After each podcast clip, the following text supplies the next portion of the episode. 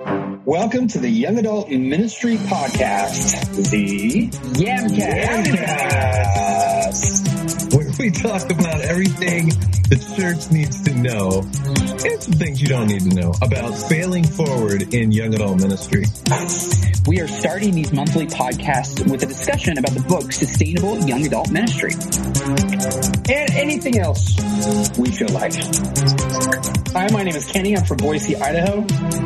My name is Jeremy, and I'm in Nashville, Tennessee. And I'm, from, I'm Chris from Cincinnati, Ohio. And here we go.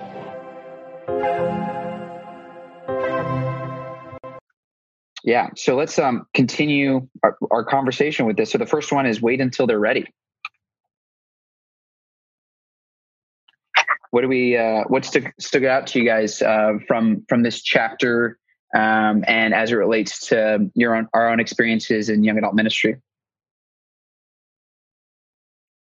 Yeah, I'm just looking over the different things I highlighted, my quotes, and you know, a lot of it's just around um, older leadership not willing to either develop younger leadership or or or like the the chapter title says, waiting waiting till they're ready. Um, and that there's not a shortage of young adults that want to lead. There's a shortage of older adults that are willing to allow young adults to lead or equip them equip them to lead. And I think one of the local examples for, for me in in this is we didn't have any young adults that were stepping forward saying we really need a young adult ministry. The question usually came up when somebody came in the front door and asked if there was a young adult ministry. I didn't have any young adults come to me saying, um, "Can I please start up a young adult ministry?" Um, it was it was older leaders in the church, like older leaders, like I was going to say like myself. Um, I guess, yeah, okay, I'll let it slide for me. Um, they were going, "What are we doing with our young adults?" and what can we do and what's sustainable um, and then going to a few young adults and asking them what you know what do you think about this and would you be a part of the connection point on um, a connect on sunday mornings and then just starting it up and then trying it for a year and then working with older young adults i think specifically with the older young adults is where the, the leadership aspect comes in for development um, and I, one of the ones that i consider to be a leader she might even be listening right now cassie um, when I asked her just point blank, do you want to lead something? She's like, I have no interest in leading something. I, I need something to be a part of.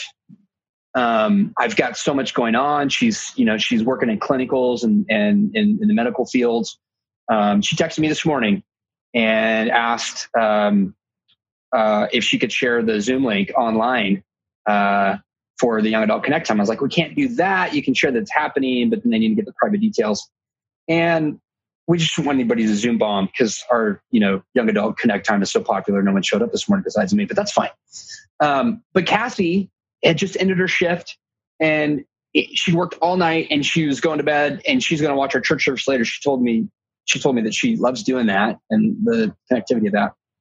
Um, Cassie is one of our young adult leaders, but it's not because she came to me and said, I want to be a young adult leader. It's because I, I recognized her as a leader asked her if she wanted to outright lead, and she's like, no, I'm not interested.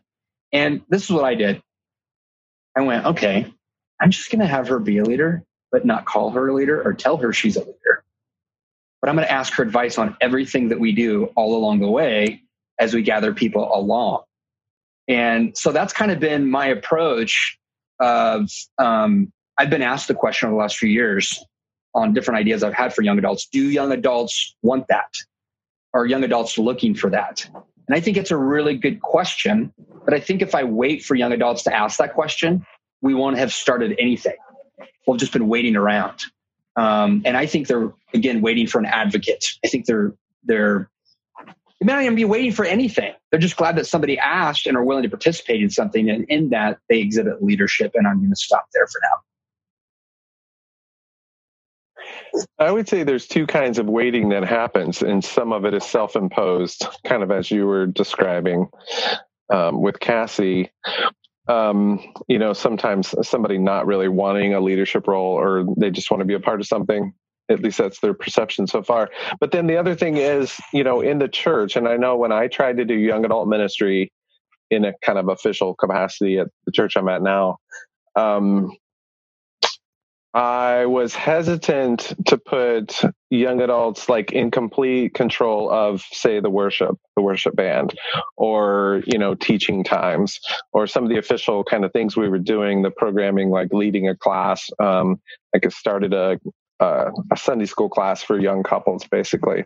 And looking back, I was just, and I think my thought was, yeah, I want to apprentice some young leaders um, but I just never did. And I think unless you have an intentional process to really apprentice young adults into ministry in a good, healthy way, it tends to just not happen. The the older the old guard, whatever, of the church or people who um, whatever we perceive as having been sufficiently trained, we just kind of allow them to keep doing, you know, things. But there's a different I think there's a different conversation here if you're talking about just within the context of the young adult ministry or if you're talking about the life of the church. Are we waiting um, until young adults are ready? Are we not giving them a chance? And I think in the chapter, and I'll wrap up here, I just think the point they make is we're basically either asking too little of young adults or kind of expecting too much. Sometimes we expect a young adult to come in and do ministry at the same level that some of us would who have been to seminary and blah, blah, blah. Um, and so we expect too much.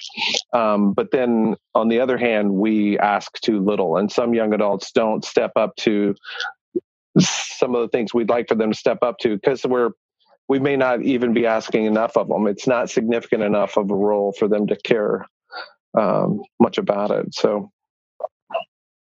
to me, those are some of the a little bit of the the reasons that this this is a mistake. Basically, waiting till young adults are good and ready, you know, to be developed leaders.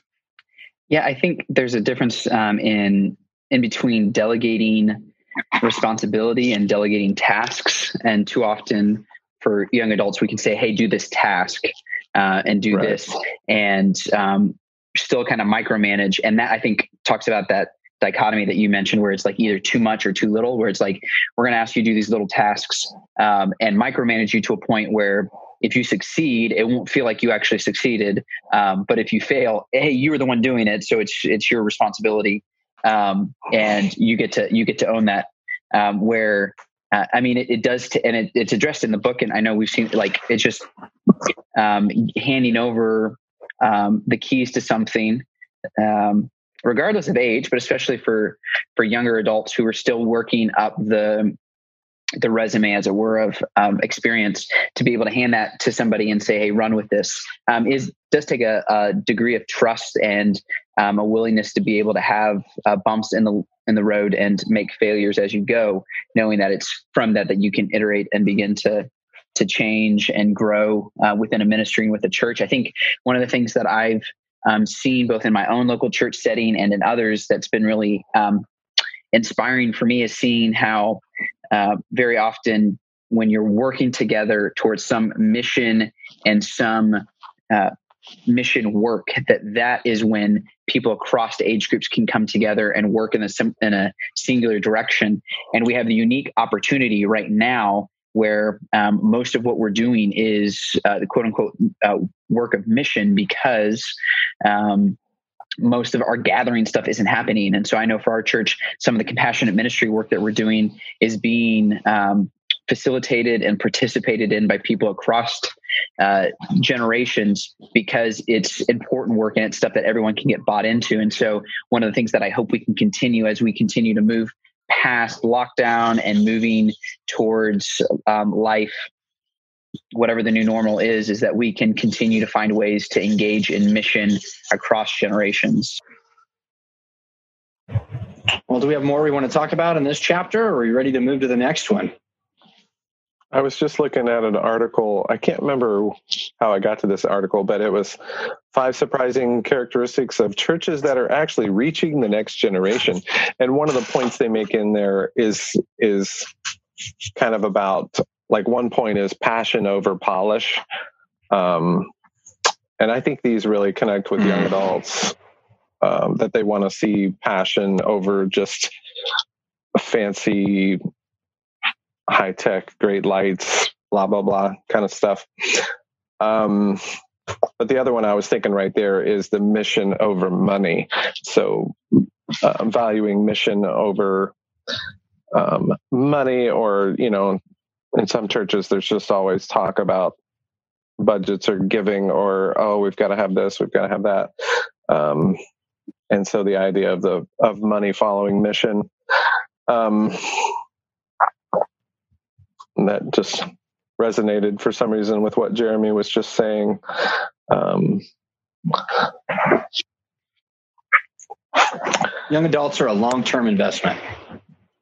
We talked about that last episode some, but that's that's the way that I see. It. I think I think that's the selling point to people where they fall in the continuum more towards the money side of the money mission continuum. You need we need both, and they merge someplace in the middle. Um, this is a long term investment we're making. So how do, how how can we best invest into that? Yeah, and to me, one of the the overarching takeaways, I guess, from this chapter would be that if if we're keeping in mind that we're not trying to just create a young adult program, but we're trying to create an environment in which young adults are um, developed and valued and engaged um, that the key, the key mistake here is just waiting not not giving up some space within leadership environments in our churches uh, for young adults because we don't think they're ready for it. Um, but it does take it does take extra effort and engagement to help apprentice and develop a young leader. So we have to be committed to that and not just you know throw it at them, let them you know fail or flop around a little bit, and this uh, see. I guess you weren't ready for that, were you, huh?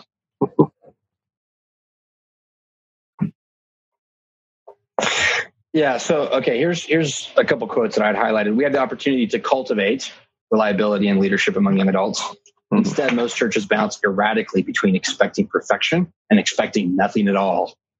Well, that's where I got it. And that's basically what what you just said, and that's and I think that's where I see.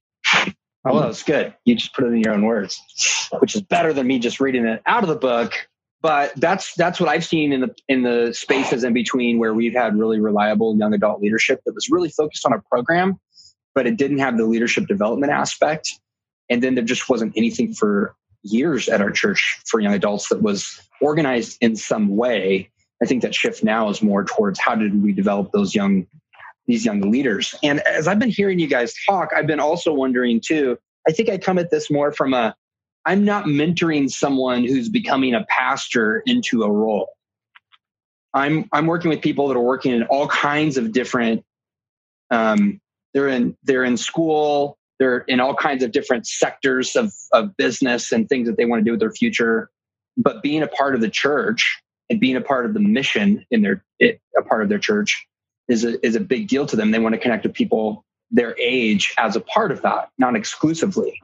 And so um, I don't know what you guys think about that, but as I, I was just realizing in this conversation, um, I'm thinking about the Cassies that are becoming a nurse and what is her role for this season in her life in in leadership among young adults at our church and a participant in that. I'm not thinking about Cassie becoming a young adult pastor and then becoming a lead pastor of her church down the road. And there's, I think there are different approaches to how people that are vocationally called to ministry we develop them as leaders and and people that are going to be part of the church all their lives and how we develop them as and one's not better than the other. It's just there's different focus conversation and, and intentionality in in the development cultivation of those relationships. Does that make any connection points with you guys? What i'm talking about. Yeah yeah definitely. And i think you know whenever i've referred to leadership development around this chapter and this topic. Um, I'm completely not think. Um, how should I say this? I'm totally thinking of, you know, just normal young adults integrating faith in life, not someone preparing for, you yeah. know, some like professional vocational ministry calling. Um, right. They could right. be exactly, but not necessarily. Yeah. Um, so I think going into this last chapter, the mistake of giving up too soon, I think especially if you kind of cumulatively think of the other mistakes um, you know, learning about young adults rather than building relationship with young adults. That was the first mistake. Just like creating the perfect young adult worship service, thinking that's the right solution. Uh, thinking the youth pastor will do it. Um, building a program first. And then waiting on young adults to be ready. Those are the mistakes that have all brought us to this chapter. Mm-hmm. Giving up too soon. I think basically this chapter is all about saying you got to be kind of have this long obedience in the same direction mentality and not just oh we need the silver bullet to to create the perfect young adult ministry so this giving up too soon i think it can happen as a result of any of these mistakes or some people even with what kenny mentioned earlier about you know you try to do something with young adults and when you have one or two weeks in a row where nobody shows up you just kind of like oh well that didn't work forget it um, that's the way in which a lot of people give up too soon. I think with with young adults. Yeah. What else did you guys glean from this uh, this mistake, this chapter? Yeah, I think um, talking about how um, investing in young adult ministry is something you need to see as a long term investment. Um, I think two things that come to mind um, related to this final chapter um, on mistake number six um, of giving up too soon, but also, as you said, across the whole thing, Chris, um, across all of these mistakes, is that it's not a a smart decision. It's not a wise decision to make that investment for the long term because solely because it means there'll be people in the church in 30 40 years it's um, in order for the church to continue to be relevant and meaningful and engaged in the mission of God today, we need people of all ages involved. And so it's not just like a, oh, we're going to hook you now so that we have you for the long term.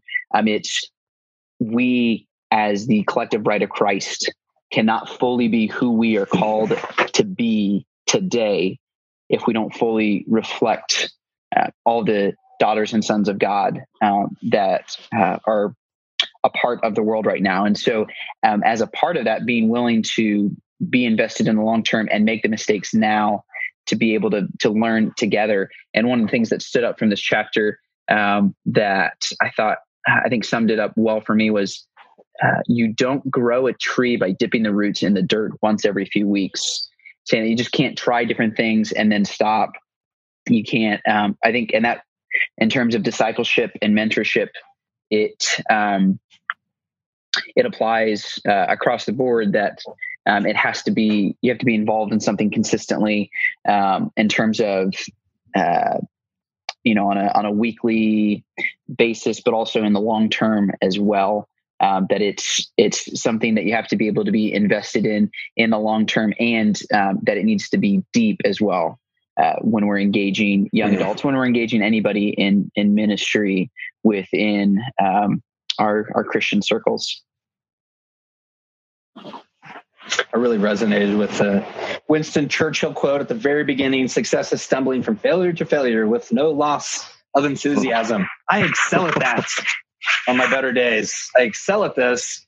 And I, I think the posture that I want to take um, as, as a, a leader of young adults with young adults at my church and that I want to invite, and I hope, I think that we're inviting people to is um, not just trying something and if it doesn't work then let's just start all over again or it didn't work and and we'll just not do anything um, but say we're going to do something with young adults and that's going to look different in different seasons and we're going to invite young adults to be a part of that and we're always going to do those things and here's the values and here's the principles that we're going to focus on for that and this ministry is going to look different in different seasons because it's got different people and and the times are always changing.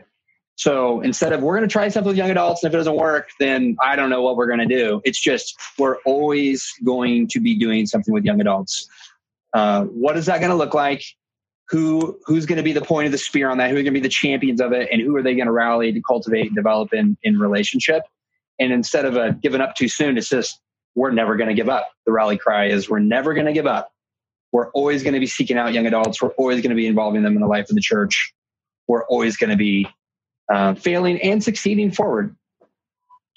And and when we are committed to being the hands and feet of Christ in our local communities, in our city, our local context, engaging in God's mission where we are, that's when you make that commitment. It's not always like, hey, we're always not that this is a bad thing, but it's not like we're always going to have a Sunday school class. But it's like if we're always engaged in God's mission, that is going to um, that is going to draw people in of all ages that are that want to see the world made right and the broken healed and the stuff that is ugly made beautiful again and, mm. and that holistic new creation work that we that we believe in as Christians that that is going to continue to draw people in. I think one of the things that I love most from the end of this chapter was um, it was a quote from an interview um, that uh, a young adult shared. You know, I, so much of what takes place in my parents' church is just keeping the doors open, but that's plotting Christianity. It has no urgency about it. It's more concerned about the people in the church than those outside of it. And not that um, some children of God are not uh, more important than others. But if we are to be Christ-like in our daily lives, our our Christ is one who left the ninety nine to go find the one. Um, not out of a, a, lack of love, but because of so much love for those who had not yet um, found him as the shepherd. And so it, the, the, unique thing that we have in this season of the church is that um, we don't just have to figure out ways for the church um, to be sent because for a lot of us um, we are now in this in between season where our facilities are closed or have been closed. And so uh, the church is is out the church is outside of the building because we haven't been allowed to be inside the building um, and that will obviously mm-hmm. change in the weeks and months ahead but i hope we don't we don't lose that and that imagination for how can we continue to be uh, the body of christ out in the creation of god it's good Good. So, hey, the secret is keep a church on mission and just continually be building relationships with young adults who happen to be in the church, of course, um, and those outside of the church. But I think that's what Kenny was kind of saying there. Like, it's not it's not an option to to at some point say, "Oh, we're not going to do young adult ministry," um, because it's a it's a demographic that is part of the church, even if it's a small part, um, and it's certainly a part of our lives. Um, so, and it's a moving target, but you can yeah. do it. We can do it. Yeah. Any other parting thoughts before we close it mm-hmm. out? I just love the fact that that Kenny and I can verbally process these thoughts, and then the wise sage in Chris Bean will just be like, "This is it," and I can explain it in six words, and I can explain what you said right and what you said wrong, and this is the wisdom we should draw from it. You're just naturally skilled at that, Chris. Wow. we complement each other. I got to have more of this podcast in my life to build my self esteem. Appreciate that. well, you can listen to it over and over again once I get them all posted. I think that, I think the last thing that I want to highlight um, before we go, both for those um, who are watching this on Facebook Live, and then if you're listening to this after the fact um, on um, an audio podcast platform of your choosing, I want to make sure that we highlight again the the amazing offer that Chris provided for us with Numa Coffee here a little bit ago. Because in the oh, midst yes. of in the midst of recording this, and in his just amazing awesomeness, uh, Chris has made that offer already live. So, can you explain that to us again, Chris? Yeah, yeah. So, we started, for those who don't know, Numa Coffee exists to help uh, us do campus ministry at the University of Cincinnati. Let's see if we can get a shot here. Numa Coffee. Choice. Uh, like It's like a flag in the middle. of It is. P, Flags it? represent community, and Numa mm. means breath or air. So air animates a flag. Coffee animates people. The spirit animates kingdom people. Um, so yeah, Numa Coffee. Um, like it. That like is it. one of our ways to help support ministry to college students. And so uh, I'm one of I'm the main roaster for Numa Coffee, and I'm one of the co-owners. So I get to just make up deals like this. So discount code YAMCAST. Go to numa.coffee or numacoffee.com, either one. Um, look at the coffee there, pick out a coffee you like, order it. In the discount code option, just throw in YAMCAST, and you'll get free shipping. Numa Coffee That is a sponsor. cool. Awesome. Well, until next time. Hey, keep failing forward. Be present. and be teachable. Hey, be flexible. And hey, we're always trying something new. That's right. Cheers. See you guys. See ya.